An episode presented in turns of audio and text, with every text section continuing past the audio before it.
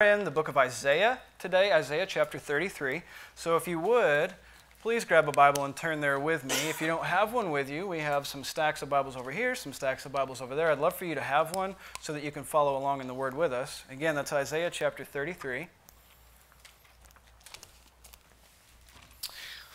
And also, I know there's some visiting here with us this morning. It's glad, I'm glad, very glad to have you with us. Um, we normally, on Sunday mornings, we go through entire books of the Bible at a time. And what we're doing right now is we're going through the Gospel of John. Um, and we're also going through the book of Isaiah kind of simultaneously. So we alternate back and forth.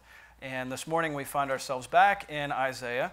We have gone all the way through chapters 1 through 32, and we have now arrived at chapter 33, verse 1. And so that's where we begin today Isaiah 33. And I will read uh, we'll start just by reading these first six verses together, and uh, we'll read the rest as we get to it uh, this morning. So let's read. It says, Ah, you destroyer, who yourself have not been destroyed, you traitor, whom none has betrayed. When you have ceased to destroy, you will be destroyed, and when you have finished betraying, they will betray you. O Lord, be gracious to us, we wait for you. Be our arm every morning, our salvation in time of trouble. At the tumultuous noise, peoples flee. And when you lift up, nations are scattered, and your spoil is gathered as the caterpillar gathers and locusts leap, it's leapt upon. The Lord is exalted, for he dwells on high. He will fill Zion with justice and righteousness. He will be the stability of your times, abundance of salvation, wisdom, and knowledge. The fear of the Lord is Zion's treasure. And let's stop right there this morning.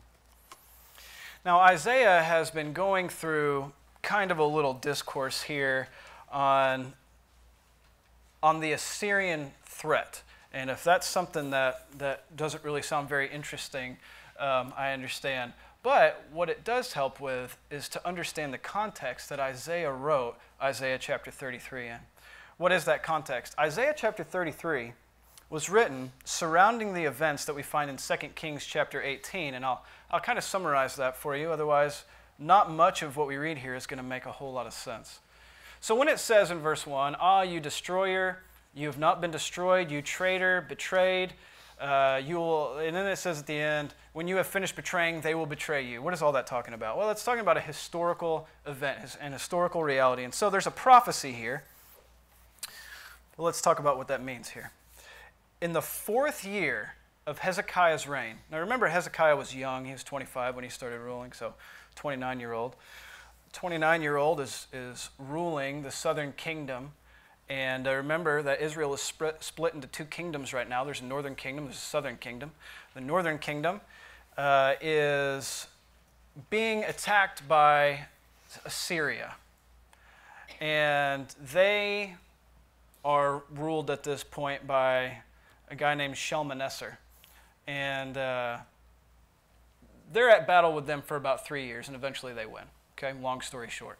They win the battle. Assyria takes over the northern kingdom. And actually, when we were in the Gospel of John, remember we were talking about the Samaritans and how they became a mixed race, and that's why there was all this animosity between Jews and Samaritans? Well, this is the event that led to that. Because when they, when they were attacked, uh, some of them were exiled, but some of them stayed, and then they were intermarried, and they created this mixed race anyway. So, this is the historical event that we're talking about.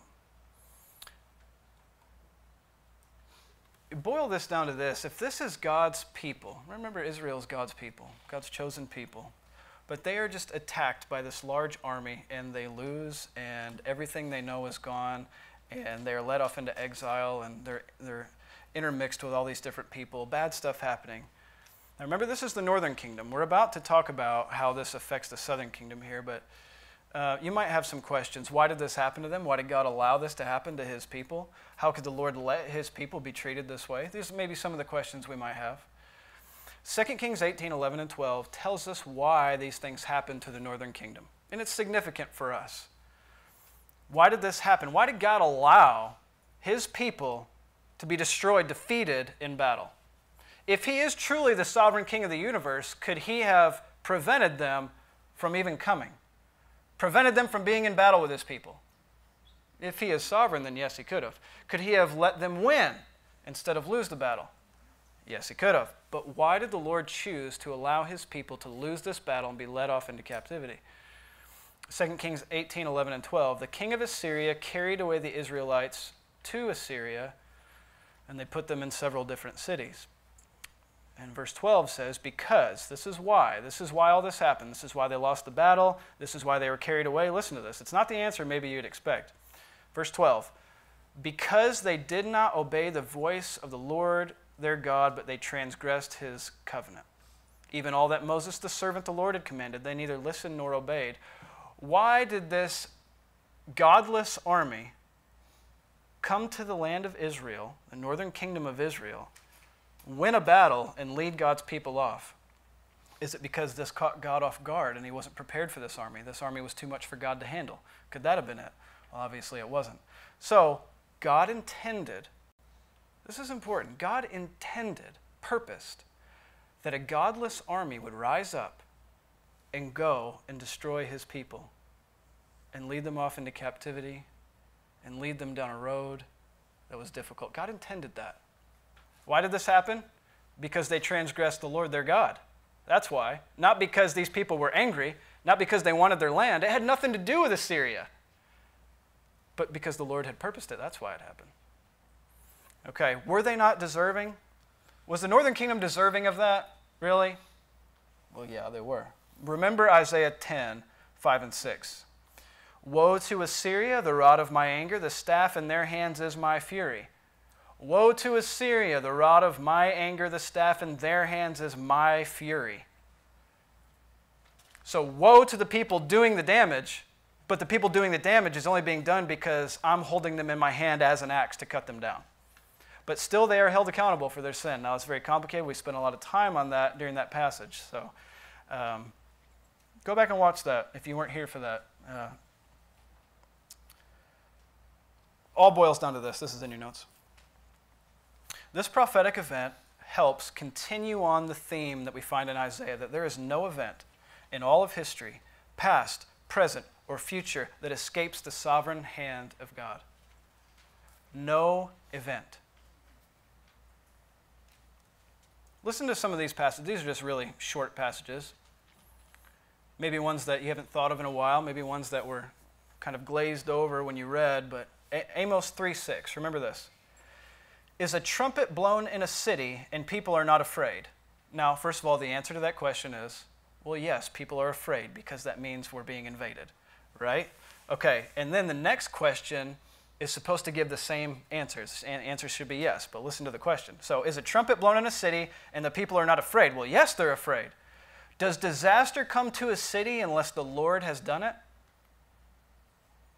Well, I guess the answer to that is yes, too. Does disaster come to a city unless the Lord has done it? Isaiah 45 7. I form light, I create darkness, I make well being and create calamity. I am the Lord who does all these things. Job 2, 9 and 10. Then his wife said to him, Do you still hold fast your integrity? Curse God and die. But he said to her, You speak of one of the, as one of the foolish women would speak. Shall we receive good from God and shall we not receive evil? In this, Job did not sin with his lips. Could it be that these events happen within the sovereignty of God and not outside the sovereignty of God? Think of the most terrible event that, that you know of. Could it be that that event did not escape the sovereign hand of God? Could it be? Is God ever to blame for anything that we might call evil or bad, sinful?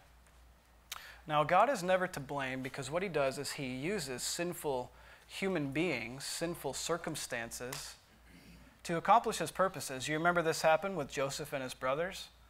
What you intended for evil, God intended for good. You remember that situation?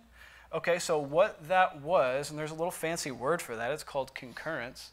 And what that means is that God is using sinful man, and so sinful man is held accountable for his sin, but yet God is never held accountable for his sin, but yet he's accomplishing, accomplishing his purposes perfectly and without sin. The simplest example of that is the cross of Jesus Christ. Could salvation have been accomplished without murder and hate for Jesus Christ. No. But did God intend it and purpose it? Yes. Was God held accountable for that hate and murder? No, the sinful men were. But did God purpose it? Well, absolutely, yes, He did. You're going to see that theme all throughout Scripture. Is it difficult to really wrap your head around? Yes. And, and if it's not, then I think maybe you're not understanding the depth of it. If it's not a difficult concept, then I think we're not really going to the depths that this goes. There is no event in your personal life that escapes the sovereign hand of God. Please be comforted by that fact. There is never anything that catches God off guard and he says, Whoa, okay, let me rethink about how am I going to respond to that? How am I going to deal with that? God doesn't react to human beings, God is the cause. Okay, if we are able to do things out of God's sovereignty, then we become sovereign and God becomes the one that serves us. Who is the sovereign one? God, certainly. Now, all that to say, this prophecy of the northern kingdom being defeated and led away by Assyria, God did it to punish Israel. But God was not held accountable for the murder, right? For the sin. Ten years later, remember this happened the fourth year of Hezekiah's reign in the southern kingdom. So he's a 29 year old guy. And what he sees is the northern kingdom is defeated and led astray.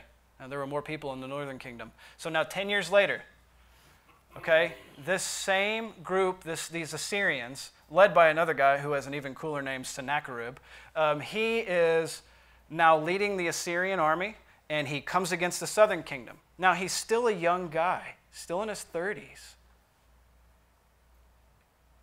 Ten years ago, this army wiped out a bigger kingdom, and now they've come for me. You think he's scared? I would say he probably is. He's terrified. So here's what happens. Again, I'm going to say long story short. Read about this in 2 Kings 18.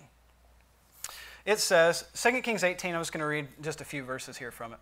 In the 14th year of King Hezekiah, Sennacherib, king of Assyria, came against the fortified cities of Judah and took them. And Hezekiah, king of Judah, sent to the king of Assyria and said, I have done wrong. Withdraw from me. Whatever you impose on me, I will bear. Stop right there. What he's saying is, King of a foreign godless army, you have come against me. Clearly, I've done something wrong in your sight. Forgive me. Uh, you're bigger than me. What can I give you that would make you go away? That's what he's saying.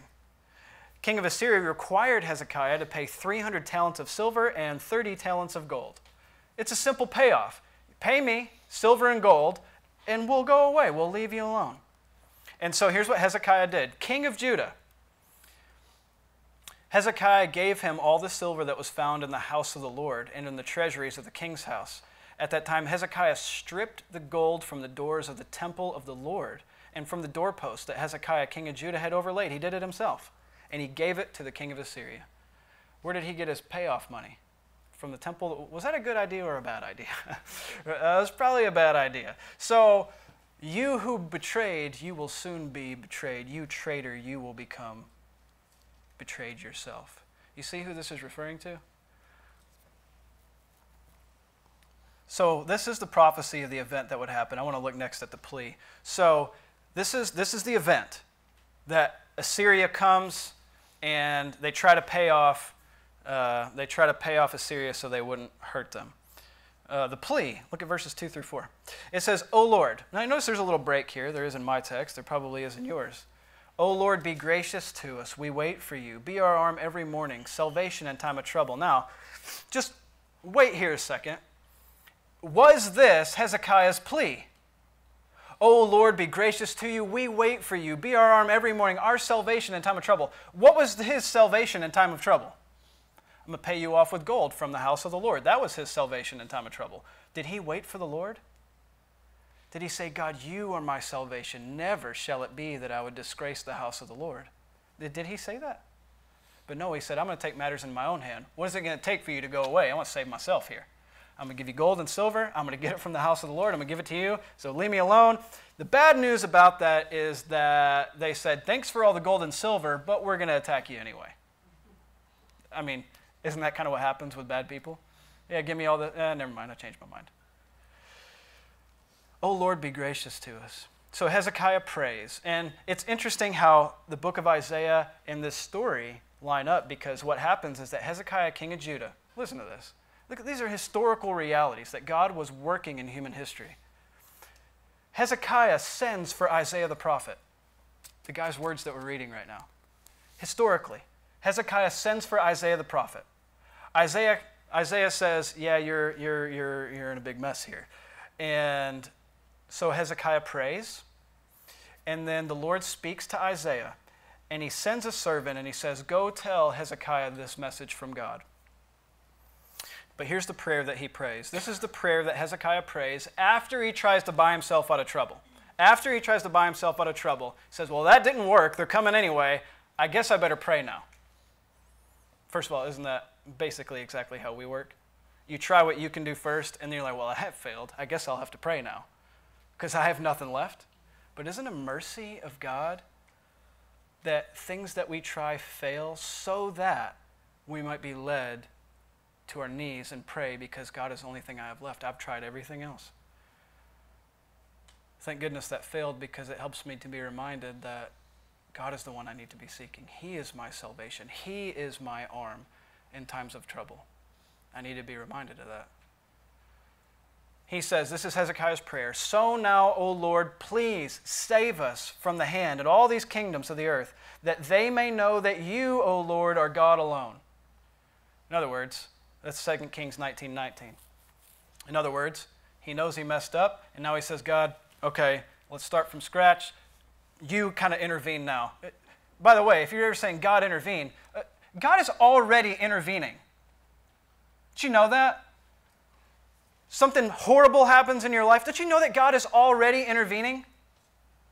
God is not absent from your life ever. From the course of human history, past, present, future, God is there. Now, you might be blind to Him, certainly, but He is never gone, ever. This is in your notes. I think it's just important to be reminded of. It is always, always, always right to pray when you find yourself in distress. But you might say, but what if I brought the distress on myself? Isn't that kind of a good question? Have you ever tricked yourself into thinking, well, I brought this on myself, I better fix it myself? So I'm not going to bother God with something that I did myself. Have you even slightly, have you ever thought that? Because I don't want to be alone. Can I get some kind of head nod if someone agrees with me? Okay, thank you. Because I think that way sometimes, right? I, I, man, I messed up. And then I'm like, whoa, that brought me real low. So I better not go to God. I need to fix this first, get myself out of the situation, and then I'll go to God. Uh, it doesn't work that way. It doesn't work that way. Listen to the prayer of David, Psalm 143, 1 and 2. Hear my prayer, O Lord. Give ear to my pleas for mercy. Isn't that what we need? In your faithfulness, answer me. In your righteousness, and then he says, But enter not into judgment with me, for no one living is righteous before you. No one living is righteous before you. So, by the way, before you even did that thing that you messed up, you had already messed up more than you ever even know. So, don't worry about the one little event. Your entire life has been in rebellion to God. Always go to God in prayer. Always. You caused it. Admit your sin and go to Him in prayer. He is your salvation. Okay, so there was the plea. The purpose. What was the purpose of all of this? Let's look at it. This story, this historical incident, has such an amazing ending. And I just, I just want to, I just want to reiterate, this is a, a historical reality. This, this, is, this is stuff that really happened. I know it's really difficult for our culture because there's so many stories that we want that are just fake, and we try to make them real. Listen, what I'm about to tell you here, this is a real thing that actually happened. Really, really happened. It sounds made up. Sounds, it would make a really good movie. It says in Isaiah 33, 5 and 6, here's really the purpose, and this is the summary of it the Lord is exalted, for he dwells on high. He will fill Zion with justice and righteousness. He will be the stability of your times, abundance of salvation, wisdom, knowledge, the fear of the Lord is Zion's treasure. He is everything. And, and, and, and everyone will see it eventually. Isaiah sends word to Hezekiah that his prayer from the Lord has been heard and answered. I'm sure there was a great sigh of relief from Hezekiah. Oh, the Lord is going to deliver us from Assyria. Here's what the Lord said regarding Assyria. So Isaiah sends word to Hezekiah, and he says, Let me tell you what I'm going to do to Assyria. 2 Kings 19 25 through 28. Have you not heard that I, listen, listen to the wording here. Have you not heard that I determined it long ago? I planned it from days of old, what I now bring to pass. Do you hear that wording? That you, Assyria, should turn from these fortified cities into heaps of ruins. Wait, wait, wait. Who planned that? God planned it, God intended it. While their inhabitants are sown short of strength, they are dismayed, they are confounded, they become like plants of the field and tender grass, like grass on housetops, blighted before it's grown. But I know you're sitting down, and you're going out, and you're coming in, and you're raging against me. Remember, this is God's word to Assyria. Because you have raged against me, and your complacency has come to my ears, listen to what God is going to do to them. I will put my hook in your nose, my bit in your mouth, and I will turn you back by the way which you came. That's our God. Listen to what he did. That very night, God sent his angel and killed 185,000 of the Assyrian soldiers. And they said, We better leave and they went right back where they came from. Who did that? Our God did that. If our God can do that, can He do something in our small circumstances that we think are just too far beyond God's reach or His grasp or His sovereignty or His power? Think again. He certainly can. But here's the point Simply put, the sovereign creator will be exalted in his creation. He will be. The sovereign creator will be exalted in his creation. That's in your notes. There is no chance that he will not. You understand? There is no chance that the sovereign king of the universe is going to allow someone else to be exalted over him. No chance. He will be exalted in his creation. What does it mean to exalt something? It means to lift it up right? Remember the words in Matthew 23 12? Whoever exalts himself will be humbled, whoever humbles himself will be exalted. You remember those words? This is the same word used in John 3 14 that we just studied on Sunday morning. As Moses lifted up the serpent in the wilderness, so must the Son of Man be lifted up. It's the same word that we have translated exalt. It means to be lifted up. Now, God will be lifted up in his creation. He will be shown to be the sovereign king of the universe, the ruler, the reign, the one who reigns over his creation. But sometimes to our eyes, do we see that things are otherwise? Sometimes does it seem like God is not in control? Does it sometimes seem that evil is winning? Sometimes seem like the threats are too large? It does, doesn't it? Remember Colossians 1 15 through 17. He, that is Jesus Christ, is the image of the invisible God, the firstborn of all creation. For by him all things were created, all things, in heaven and on earth, visible or invisible, thrones, dominions, rulers, or, or, or authorities, whatever it is. All things were created through him and for him. You think any created thing is going to be exalted over its creator? All things, Assyria, created by him and for him whatever it is in your life, created by God and for God, it will not be exalted over him. But God may use this horrible thing in your life to let the Lord be exalted in your heart. He is already exalted in reality. You understand? No one can knock him off his throne. But in your heart, he may not be sitting as exalted. And so God may send certain things in your life that he might bring you down so that you might admit, oh, God is sovereign. God is the one that's sovereign, nothing else. So, verses 7 through 24, that we're going to go through a bit quicker than we did the rest of the text, shows how God is exalted in his creation. So, let's read it. All right, this is Isaiah 33. How is God exalted? So, here's where we come from. There was a prophecy about this historical event, there was the plea that the Lord needs to be gracious to us, right, about this event and the purpose that God had in this event. to show himself as exalted. Okay, so let's just look at the rest of the text here. Let's look at verses 7 through uh, 14. Behold, heroes in the cities, in the in, uh, heroes cry in the streets. The envoys of peace they weep bitterly. The highways lay waste. The traveler ceases. Covenants are broken. Cities are despised. There is no regard for man. The land mourns and languishes. You getting the mental image here of a pretty broken down city? It's what it is.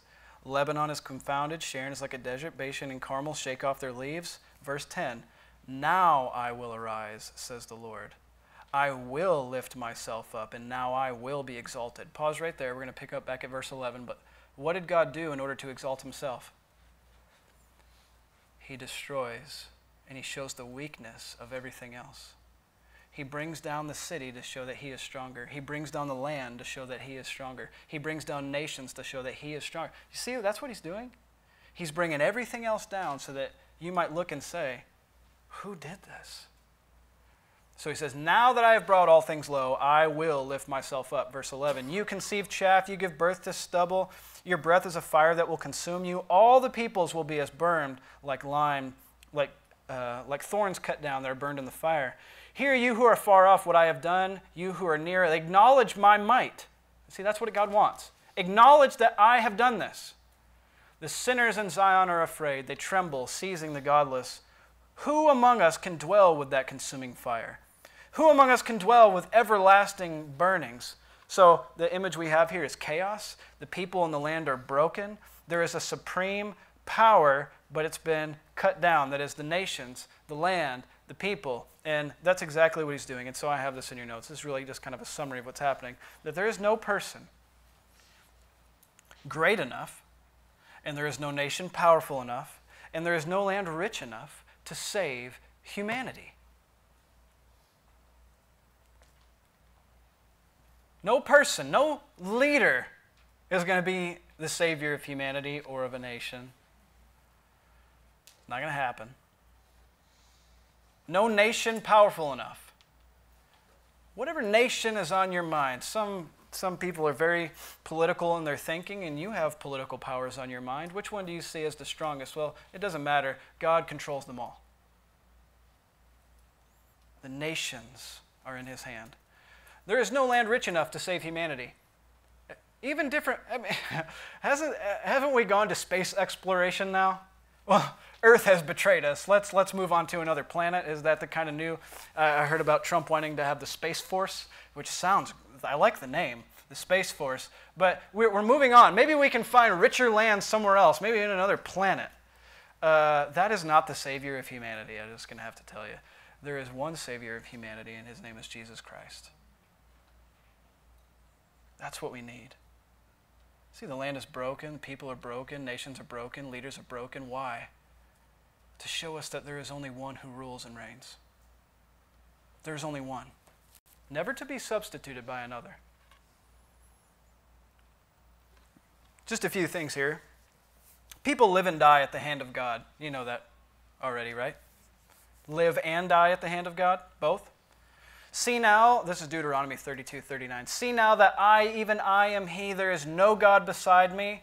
I kill and I make alive. I wound and I heal. There is none that can deliver out of my hand. That's a strong God. That's a sovereign God.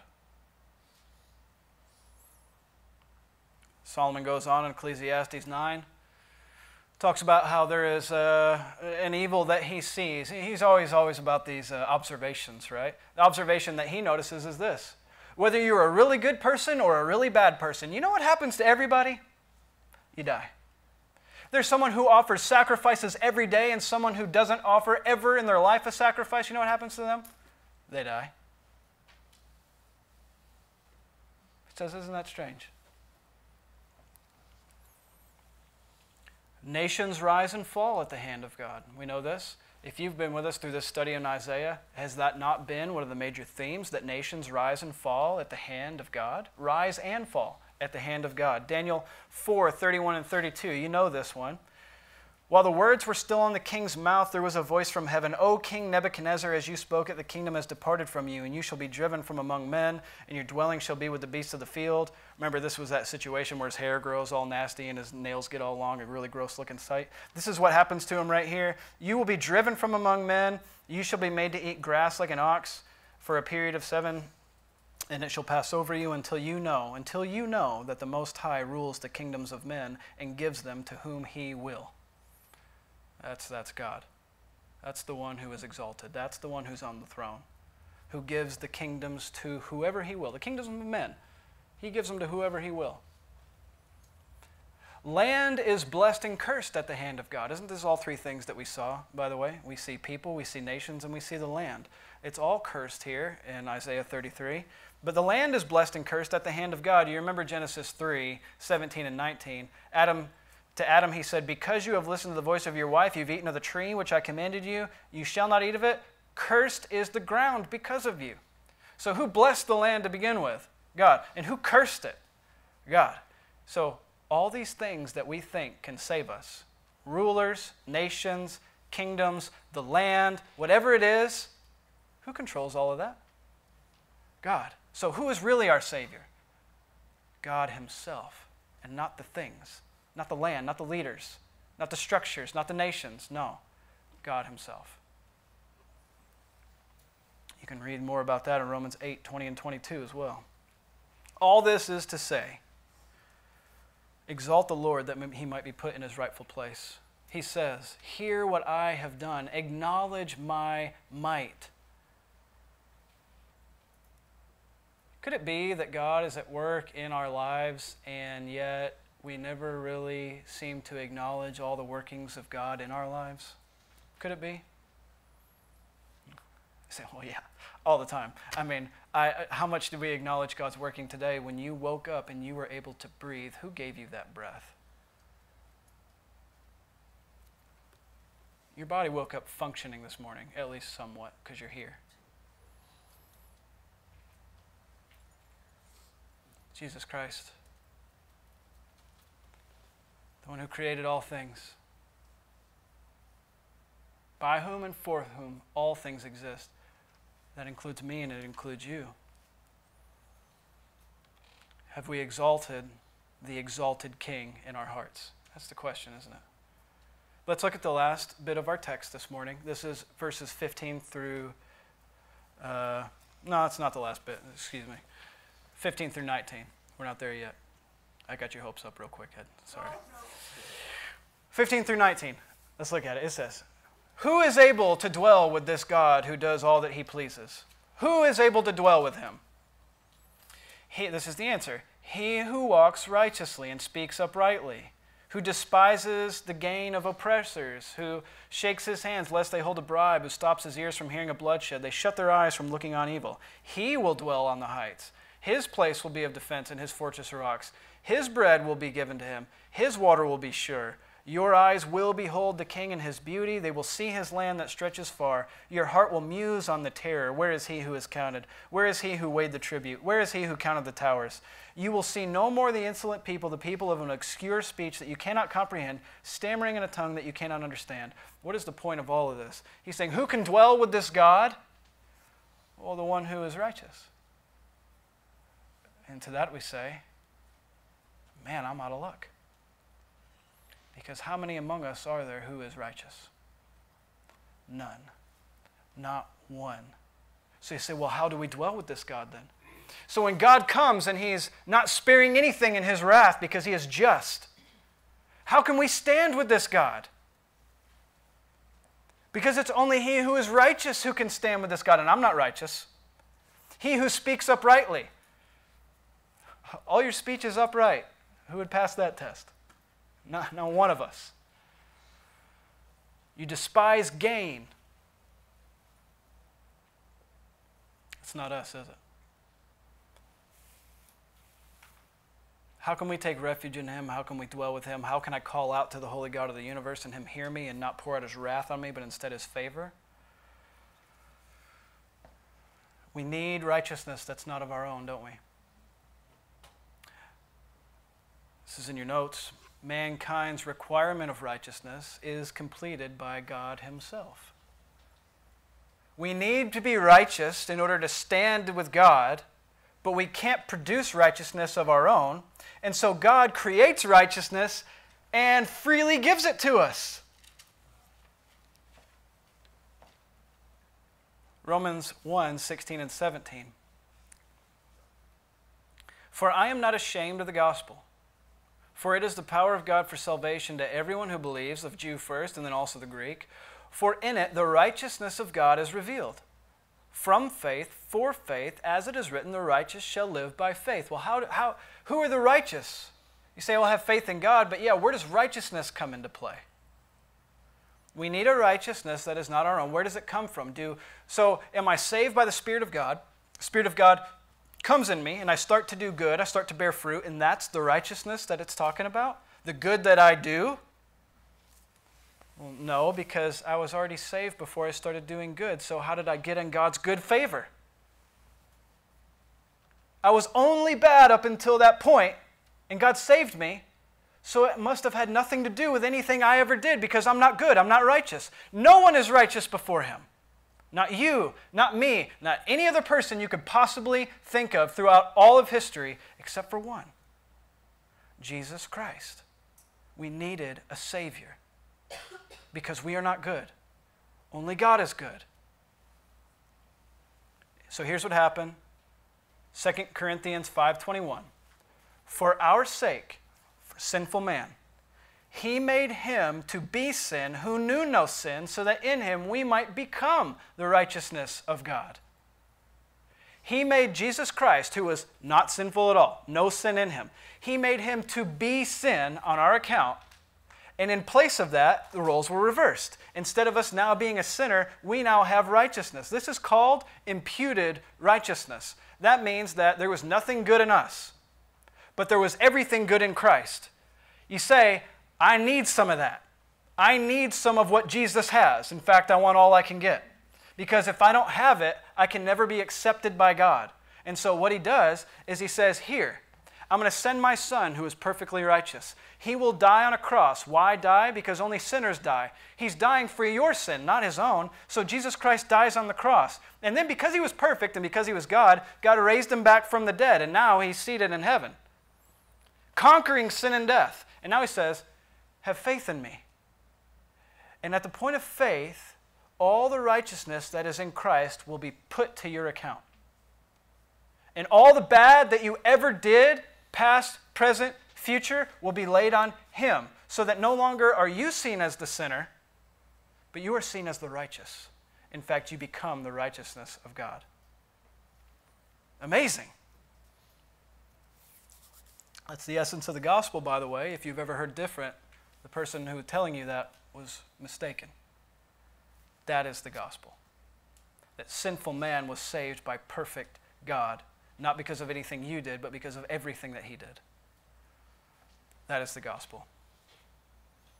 So, who can dwell with holy God?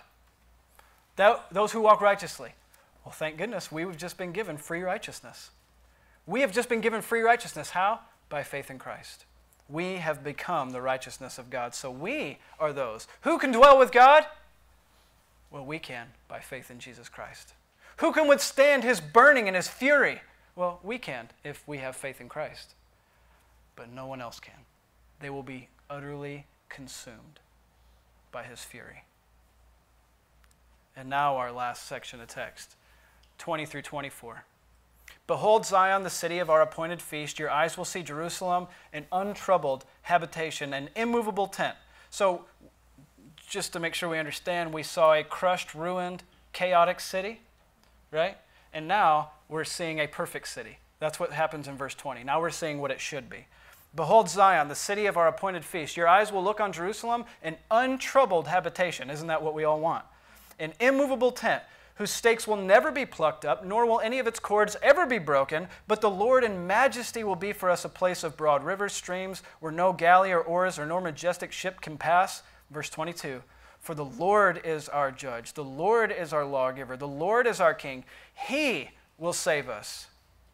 Your cords hang loose, they cannot hold the mast firm in its place or its sails spread out. They prey in the spoil in abundance, they will be divided. Even the lame will take the prey. No inhabitant will say, I am sick. The people who dwell there will be, well, we're not talking about physical things anymore all of a sudden.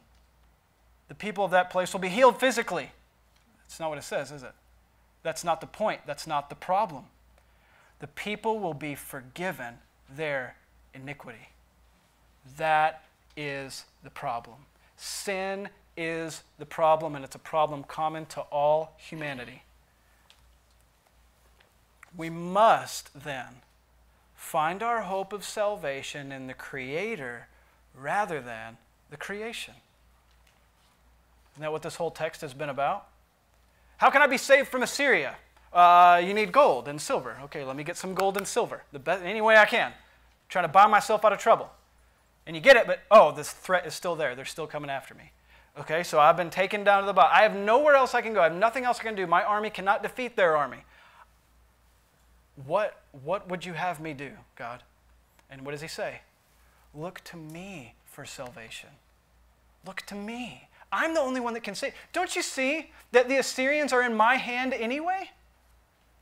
Can't you see that your sickness is in his hand? Can't you see that your doubts are in his hand? All your troubles, the job you lost, the person you lost, whatever it is, can't you see that that is in his hand? So, why are you looking to other things other than God to save you from that? It's not going to work. Look to the God who is king over all things. All things. All things. There is not one thing in all of human history that has ever escaped his sovereign hand. So why look to the creation? People, rulers, nations, money, knowledge, wisdom, education, whatever it is for you. Why do you look to that to save you when there is a sovereign God who can save you? So the systems, the structures, the actions, the powers of man are continually proven to be inadequate to us so that we might fully rely on God rather than ourself for salvation. Do you see that happening in your own life? Stuff completely breaks down so that you don't rely on it anymore, but you rely on God. And doesn't that hurt you in that time? Peter says, 1 Peter 1 6 and 7, In this you rejoice though for a little while, if necessary, you have been grieved by various trials. Why? Because Satan's in charge and bad stuff is happening. Is that the answer given? Sorry, I'm, I'm in heaven. I'm doing the best I can here, guys. I'm God. I got a lot going on. Is that his answer? So that the tested genuineness of your faith, more precious than gold, though it perishes, it's tested by fire, that it may be found to result in the praise and the glory and honor at the revelation of Jesus Christ. The stuff happening in your life is meant to put you to a place to where you can exalt God in your heart as the sovereign king of the universe. If you're at a different place than that right now, it is the mercy, listen, it is the mercy and grace of God on your life that He might cut you down that you might only be able to look up and see Him as King. It is God's mercy that sends these things on your life that you might be humbled. Because who among us would ever humble himself just because? Just I feel like humbling myself today. No. You say, I want to be the best. I want there's pride in the human heart. So it is the mercy and the grace of God that sends situations that humble you, that you can do nothing other than say, I have nothing, I own nothing, I am nothing. And I give and I look to Him who all things are in His hand. All things. He alone is my salvation, and He alone will be exalted in my heart. Let's pray.